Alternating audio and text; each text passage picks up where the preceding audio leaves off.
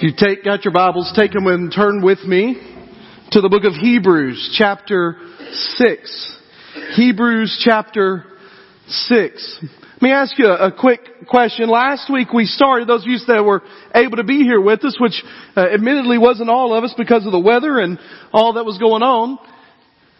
We started by talking about the trips you were looking forward to in the next year. What was coming up, any trips that you were going to take. And, and I want you to think about a, a different kind of topic along the same lines today. I want you to think about the best trip you ever took.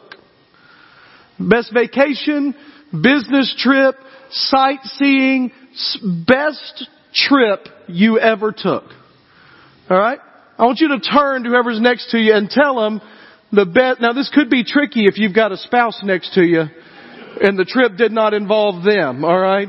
That time I got away from you for six days, that was the best of my life, alright? So, turn to the person next to you, somebody around you, and tell them the best trip you've ever taken in your life. Alright, somebody tell me one. What's the best trip you've ever taken in your life? Arizona. Alright? Alex, what you got back there? The one, the, when you went to Brazil last, last year. Alright? Hawaii. When'd you go to Hawaii, Al? 95, somewhere around there, right? Alright? Somebody else got one, Doug? What you got? Gatlinburg. That's an awesome place, alright? Alaska. I don't want to go to Alaska now. It's warmer there though. Miss Rachel, you, Holy Land, right? Okay? Ephesus. Alright, now here's a question I want to ask you, okay? When you're getting ready for a trip, we've talked about over the last couple of weeks, packing your bags, getting prepared. I want you to think about, is there something that you have to pack that's not like the normal stuff? Like I'm not talking about, you know, like socks, underwear, shirts, pants. Hopefully that's on your list, alright? I'm talking about is there something that when you're going on a trip you think, I have to have this, alright? What's that? Somebody got something? Well, I got lots of people got something, alright? What was, somebody tell me again? Medication, alright? What was that? CPAP, alright? Passport, yeah, you gotta have that if you're going on a long trip, alright? A deck of cards. Are you allowed to say that in church, Carol Miller? At least you didn't say poker chips, right? That'd have been worse. Alright? Your own pillow. Alright? Some of you have like a blanket you have to carry because you get cold traveling or anything like that. Alright? A clothes steamer. There you go. I didn't know this question would be as good as it was. I'm glad I asked it. Now some people, when they're getting ready for a trip, one of the things that they have to pack and this kind of goes along with some of the things you've said, is this. Now what's this? This is Dramamine. Why do people carry Dramamine? They carry it because of motion sickness, right? How many of you get motion sickness? Alright, I see that hand up there, Diane, way up top, alright? Motions, how many of you get motion sickness like in a car sometimes? Alright, what about uh, like how many of you one of the things I love to do on a long trip, if I'm, I'm driving most of the time, but if I'm not, I love reading a book. How many of you cannot do that? Like you can't read a book and ride, alright? How many of you get it like on airplanes? Anybody get a little motion sickness on airplanes? Glenn, I see that, alright? What about, uh, what about on a boat? Anybody on, right? So Dramamine is a fast acting motion sickness relief and the reason is, is because it uh, just, uh, a lot of times will knock you out, alright? Now they make non-drowsy formulas. This doesn't say non-drowsy on it, which means it'll put you to sleep if you're not careful, right? But motion sickness is caused when it seems like the world around you is unsteady. And your body cannot handle the unsteadiness of it. Over the last couple of weeks and for the next two weeks, we've talked about this idea of packing your bags. And the whole point of that is to how to prepare for what's next. That there is something next for all of us. There is some next in our lives. Whether it's a graduation or a new family member, either a new child or a wedding, whether it's a retirement, whether it's the empty nest, whether it's, um, as we've talked about, the ultimate retirement and preparing for a legacy. There's something that's next. And just as there are some things that are next that are big level, big ticket items, if you will, there's also next in just everyday life. There's the next challenge, the next opportunity. What's next? And we've talked over the last couple of weeks about how to prepare for what's next. One of the things that we've said both weeks, and it's so important for us to understand is, there's no correlation between knowing what's next and being prepared for what's next. Just because you know what's coming doesn't mean you're ready for it. Just because you're aware of the next situation doesn't mean you're prepared. Did, y'all see the Titans hired a coach yesterday? Alright, so the Titans hired a coach last night. He's a guy that's never coached as a head coach in any level. People say he's an up and comer, he's going to be a great guy, and I hope he is. It seems like a great guy, motivator, I'm excited. Even if he did go to Ohio State, we can forgive that every now and then. But we don't really know if he's prepared for what's next, even if he knows what's next. There's a difference between knowing what's coming and then being in the midst of it. Um, in my Old Testament survey class, um, I, I give them a study guide and I tell them there is not a question on the test that is not on the study guide. Now there are more questions on the study guide that are on the test because I'm not going to give them the test before the test. They don't like me for that. Just tell us what's on the test. And what I, what I can always, it's always interesting because I will give that to them three weeks beforehand. We'll go over it. We'll answer any questions. And then as they're turning in the test, one of them will often say, I wasn't ready for that question. Well, I let you know it was coming, but that doesn't mean knowing doesn't mean being prepared. And another premise of this series is we don't even have to know what's coming to be prepared for what's coming. You don't have to know what's ahead to be prepared for it. There are steps we can take now in order to prepare ourselves for it. And last week we centered around this one proverb, and I wanted to put this back up because it's such a great proverb.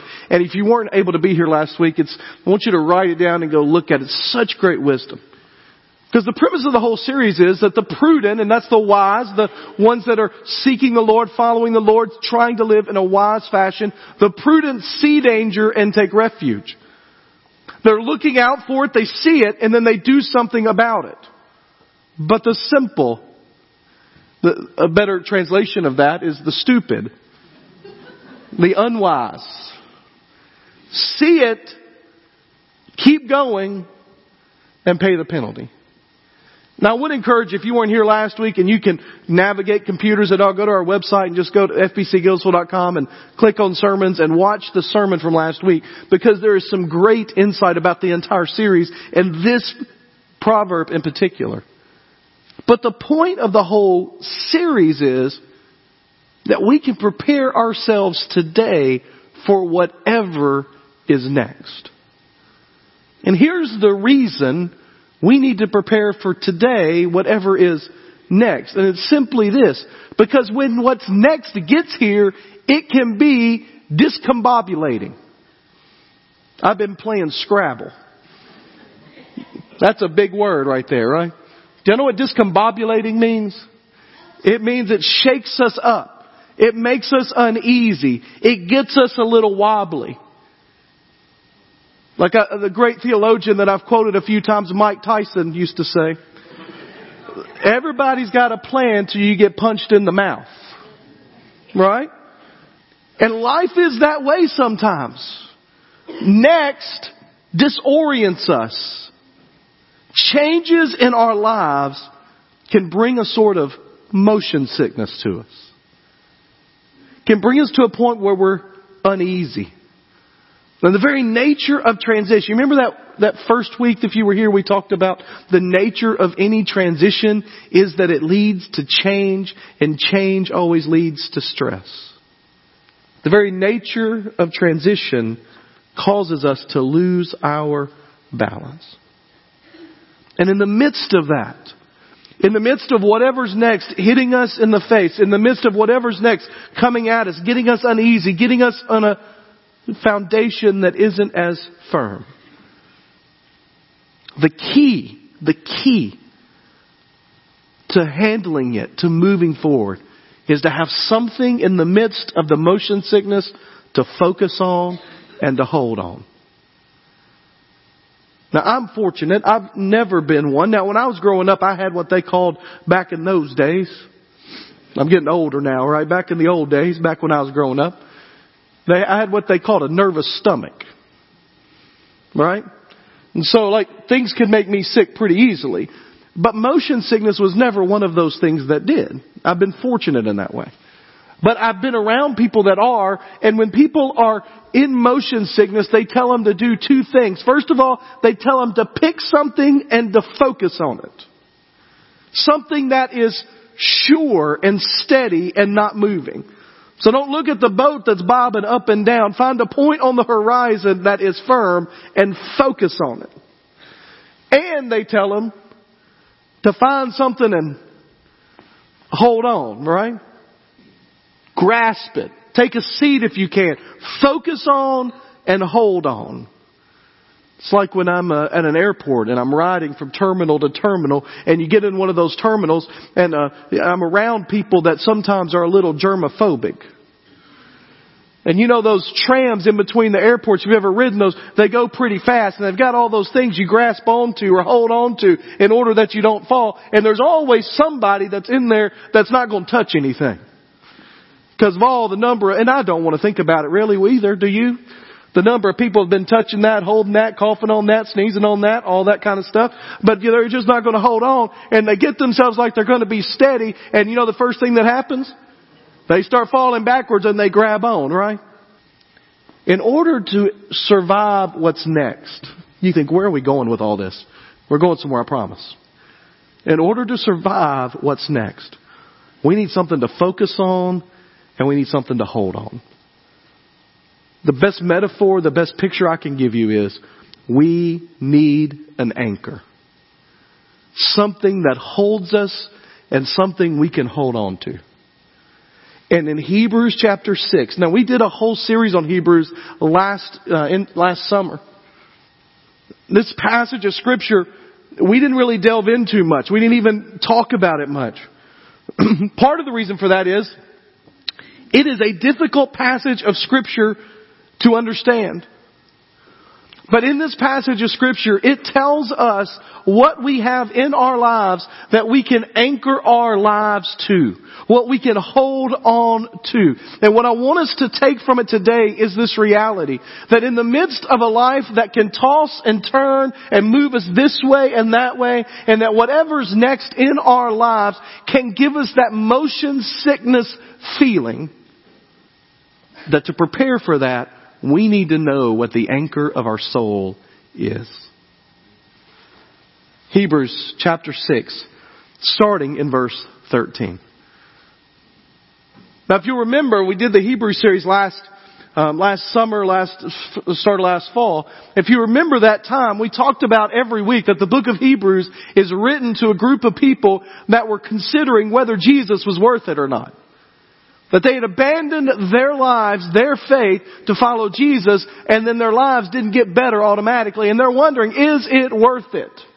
And so the author of Hebrews is giving argument after argument after argument that Jesus is better.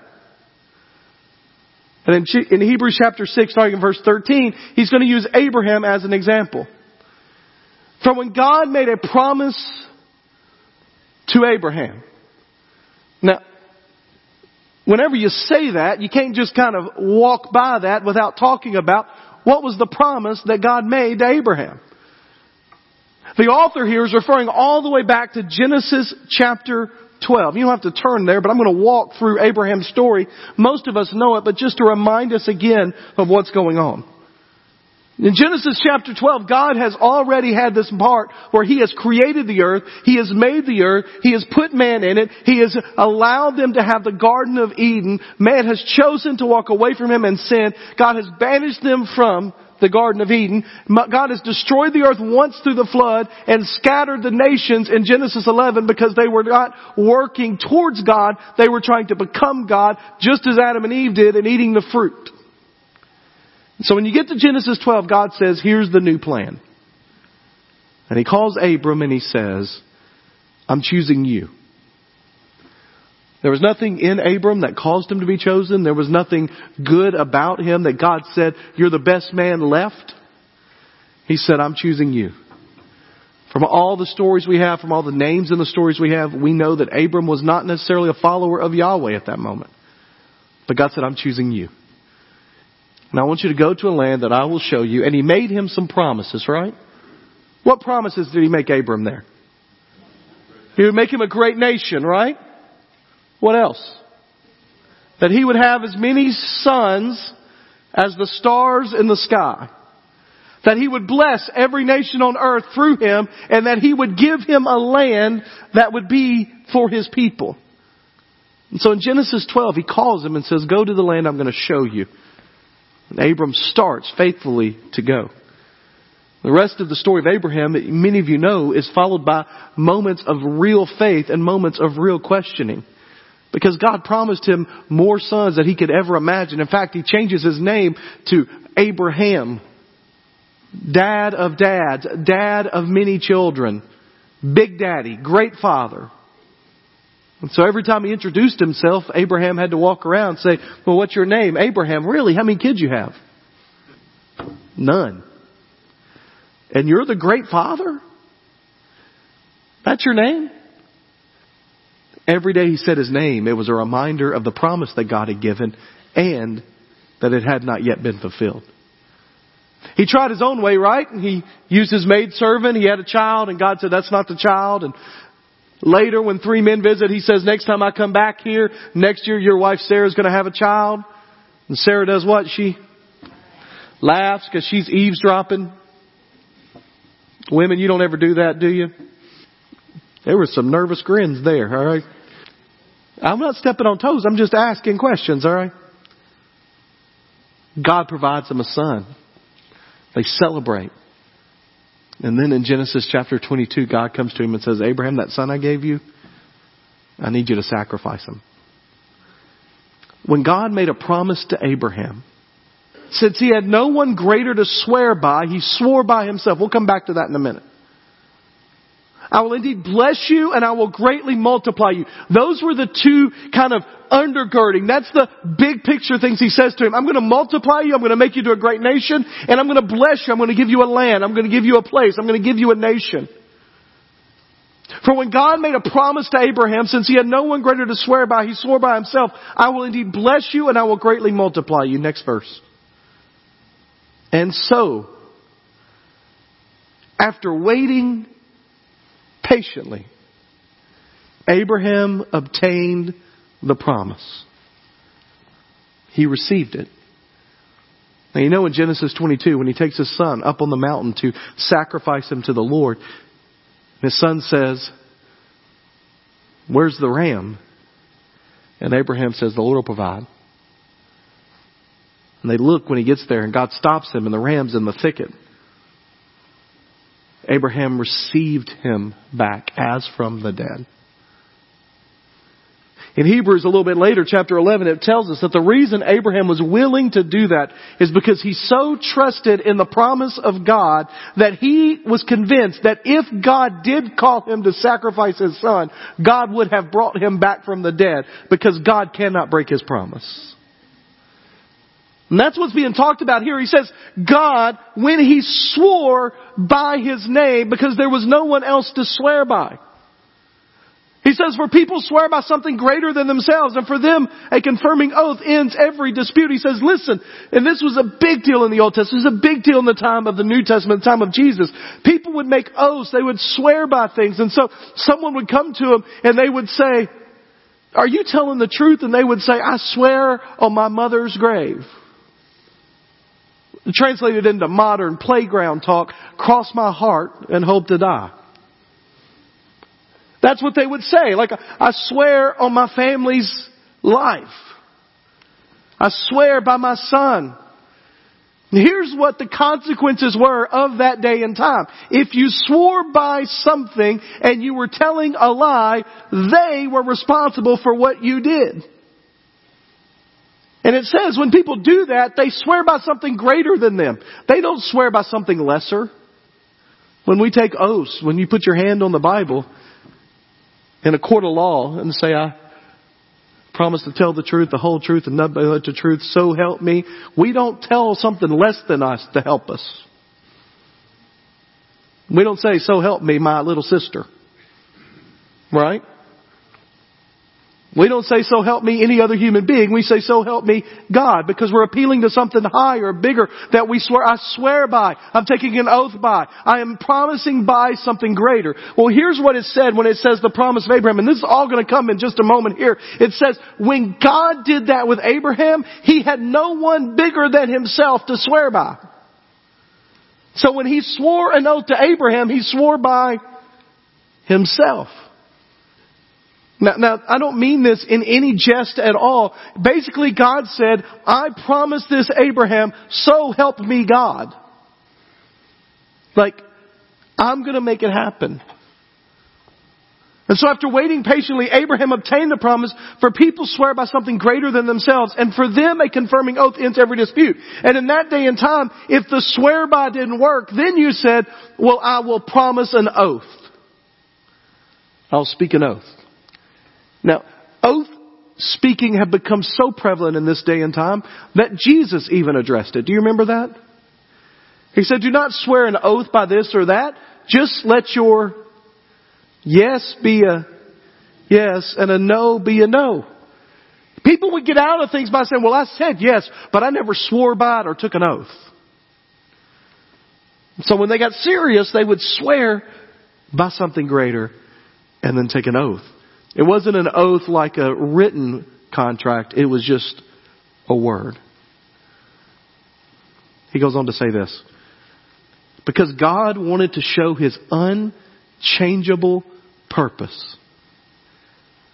Now that's a great phrase. I don't think we're going to have time to deal with today, but it is awesome. Even more clearly to the heirs of the promise. Now this is really cool. So he's talking about Abraham, who are the heirs of the promise he's writing to in Hebrews? Us. To the Hebrews, it's them, but as we read it, it's us. So it's not just Abraham he's swearing by, he is swearing by his name and making an oath for us. He guaranteed it with an oath. So he made a promise, sworn by himself, and he made an oath so that through two unchangeable things in which it is impossible for God to lie, we who have fled for refuge might have strong encouragement to seize the hope set before us. So we're going to stop there for a second. Go back. Here we go. We got to get our head around this. All right, this, this is this is deep theological stuff. All right, I need your I need your seminary hats on. Some of you say I don't have a seminary hat. I need you to pretend you do. All right the argument here from the Hebrew writer is some of you are concerned because you have given your life to Jesus and life got worse. Now I don't mean, don't hear me say that, that uh, I'm taking away the hope or the love or the salvation of Jesus. What I'm saying is your external circumstances got worse because you're following Jesus. You remember last week we talked about that as we move towards the end times, things are not going to get better for followers of Jesus, that all of scripture points to the fact that as we move towards end times, it's going to become harder.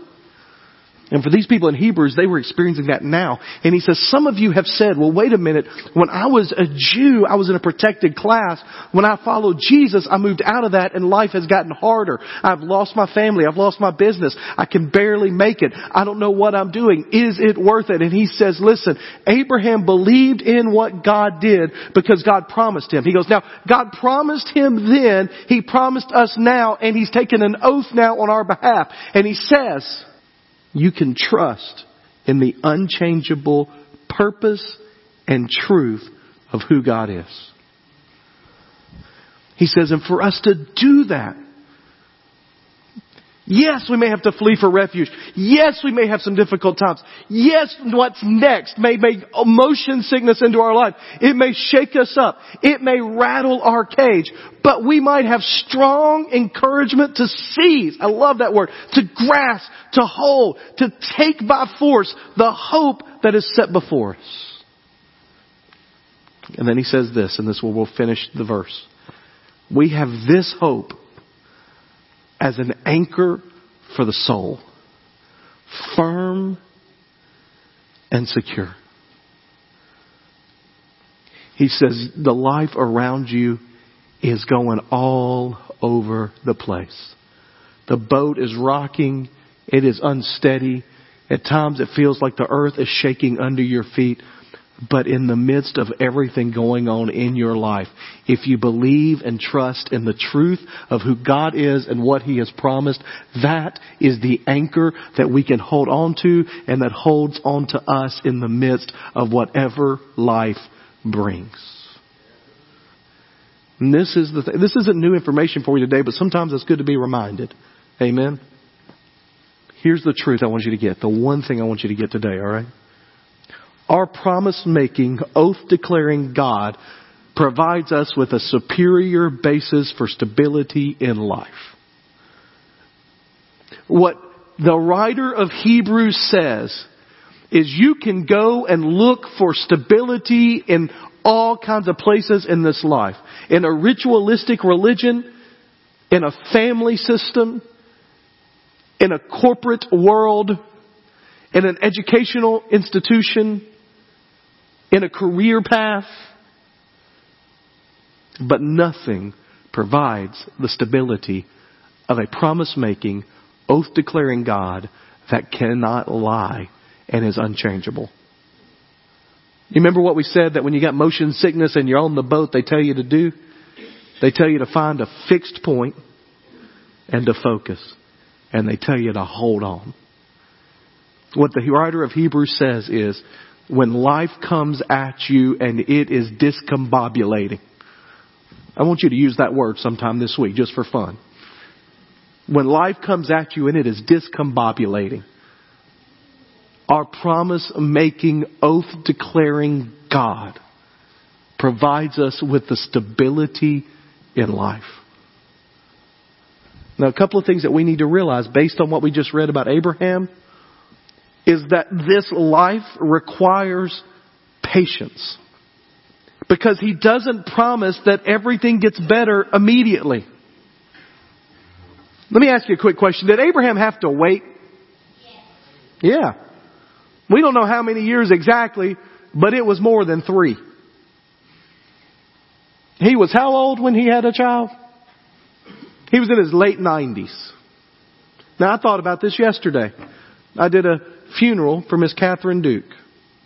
Miss Catherine Duke, one of our oldest members, passed away this week, 96 years old. And I thought, what if we found out that someone that age was expecting? That's not what you're expecting to hear, right? 99 years old. He waited. I want you to think about this. When God called him to sacrifice Isaac, did he wait for the resolution from God to finish it off and tell him to save his son? He did. When did God tell him to stop? Like halfway up the mountain?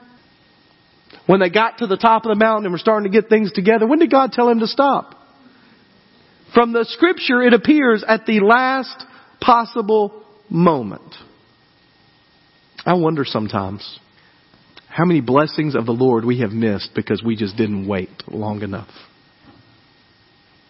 We became Abraham with Hagar instead of waiting. You see, sometimes when life comes and next is here and we're in the midst of it and we are going, being tossed all around here and there and the boat is shaking and we think, God, we just need it to end now. God, I need resolution now. And God says, be patient. God, I've been patient for like two days. Anybody here had any of the sinus stuff this winter? I started getting it middle of last week. It really hit me Friday. I was tired of it by Saturday morning. Praying for deliverance from the Lord from it. Now y'all think I'm joking. I'm not joking, alright? I was done with it. I'd had it for 12 hours. Isn't it amazing how desperate we get when things aren't going our way? And yet, our promise making, oath declaring God provides us for that stability, but we must realize that it will require patience on our part. But we also see in this passage, and this is wonderful, that the promise making, oath declaring God provides us with superior basis for stability and hope. And that hope is the most powerful anchor for our motion sickened souls. May have proven in scientific studies that human beings and even animals can live in complete degradation if they have hope. But the moment that hope is extinguished, they give up the fight.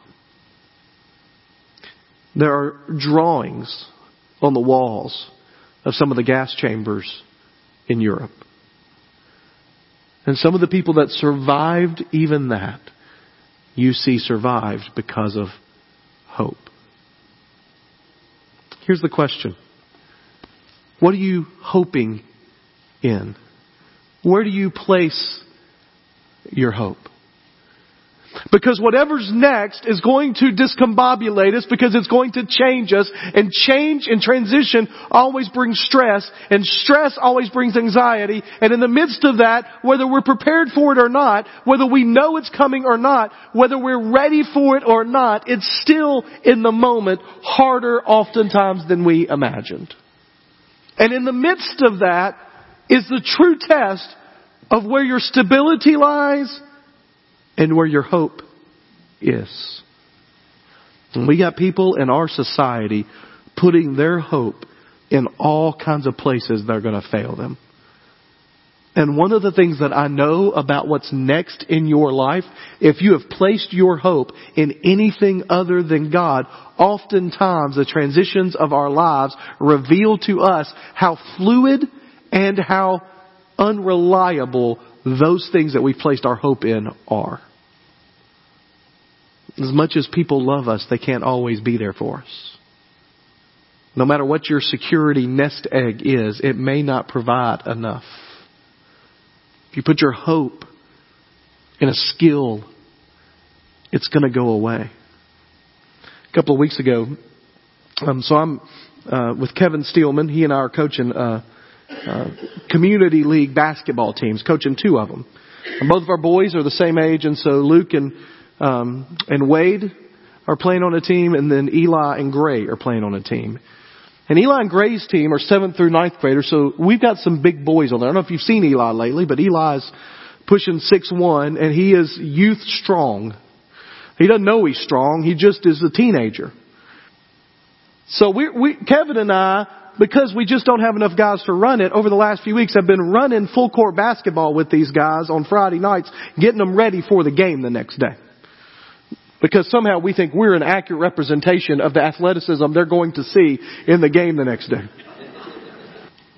This particular, um, this particular Friday night, two or three Friday nights ago, um, Eli was guarding me.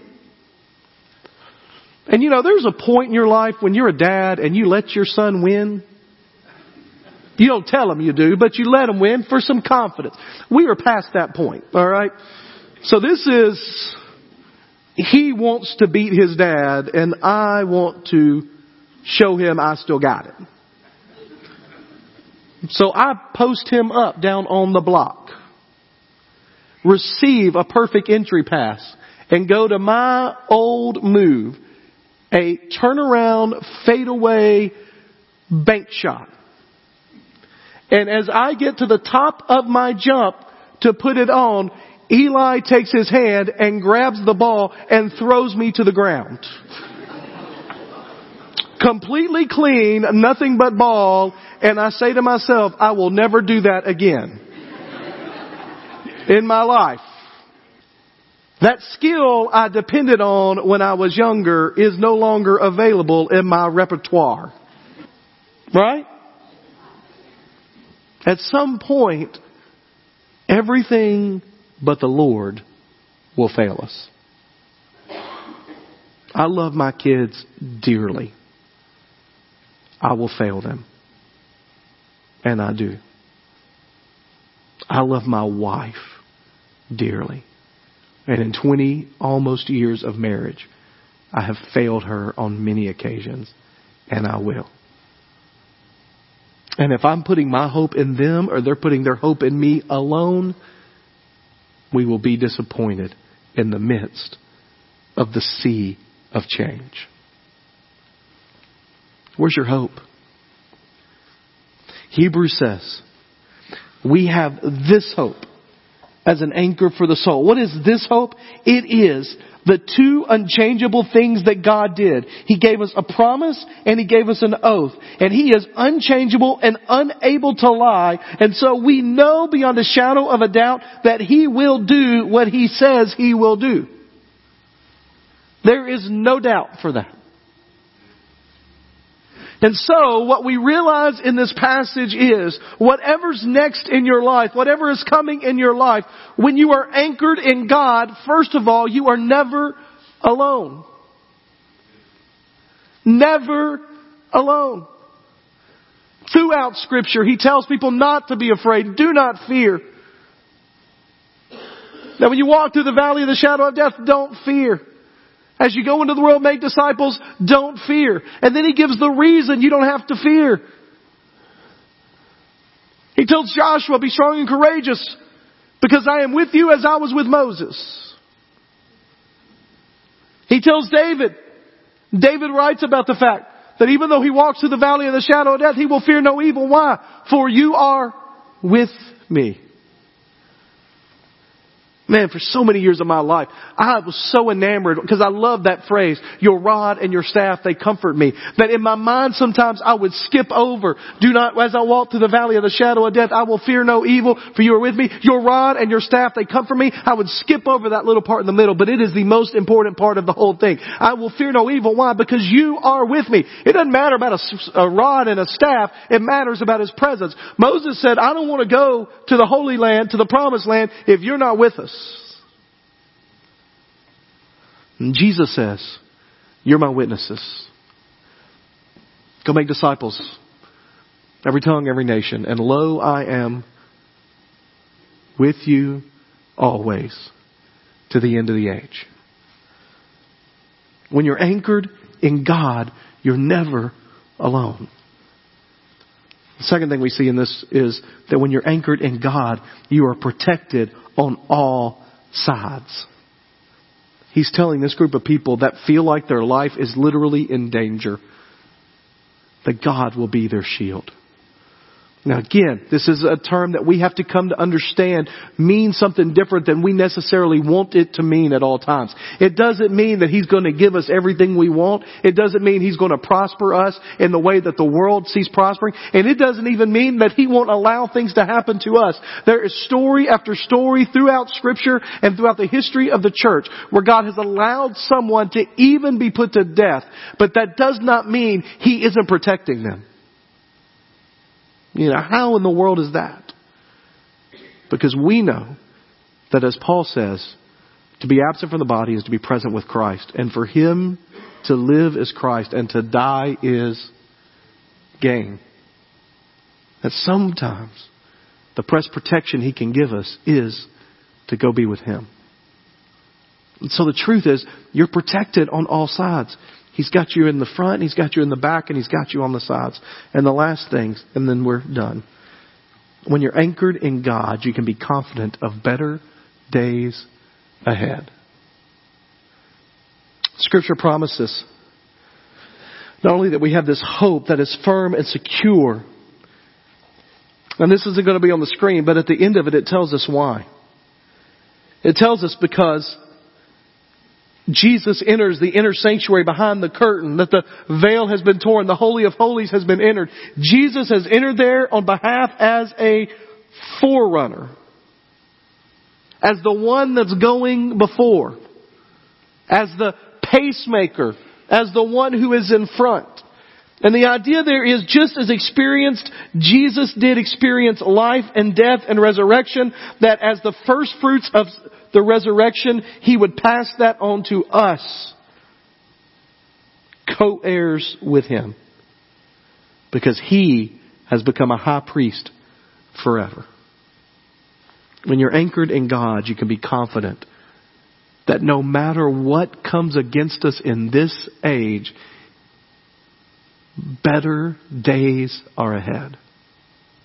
And so, when you're in the midst of the storm tossed motion sickness next, focus on, hold on to the anchor. The promise making, oath declaring God who has sent his son on our behalf. Now here's the truth. I don't have a clue what's next for you, but I can guarantee you this God does know. And he's going to be there with you as long as you're a follower of his. Let's pray together.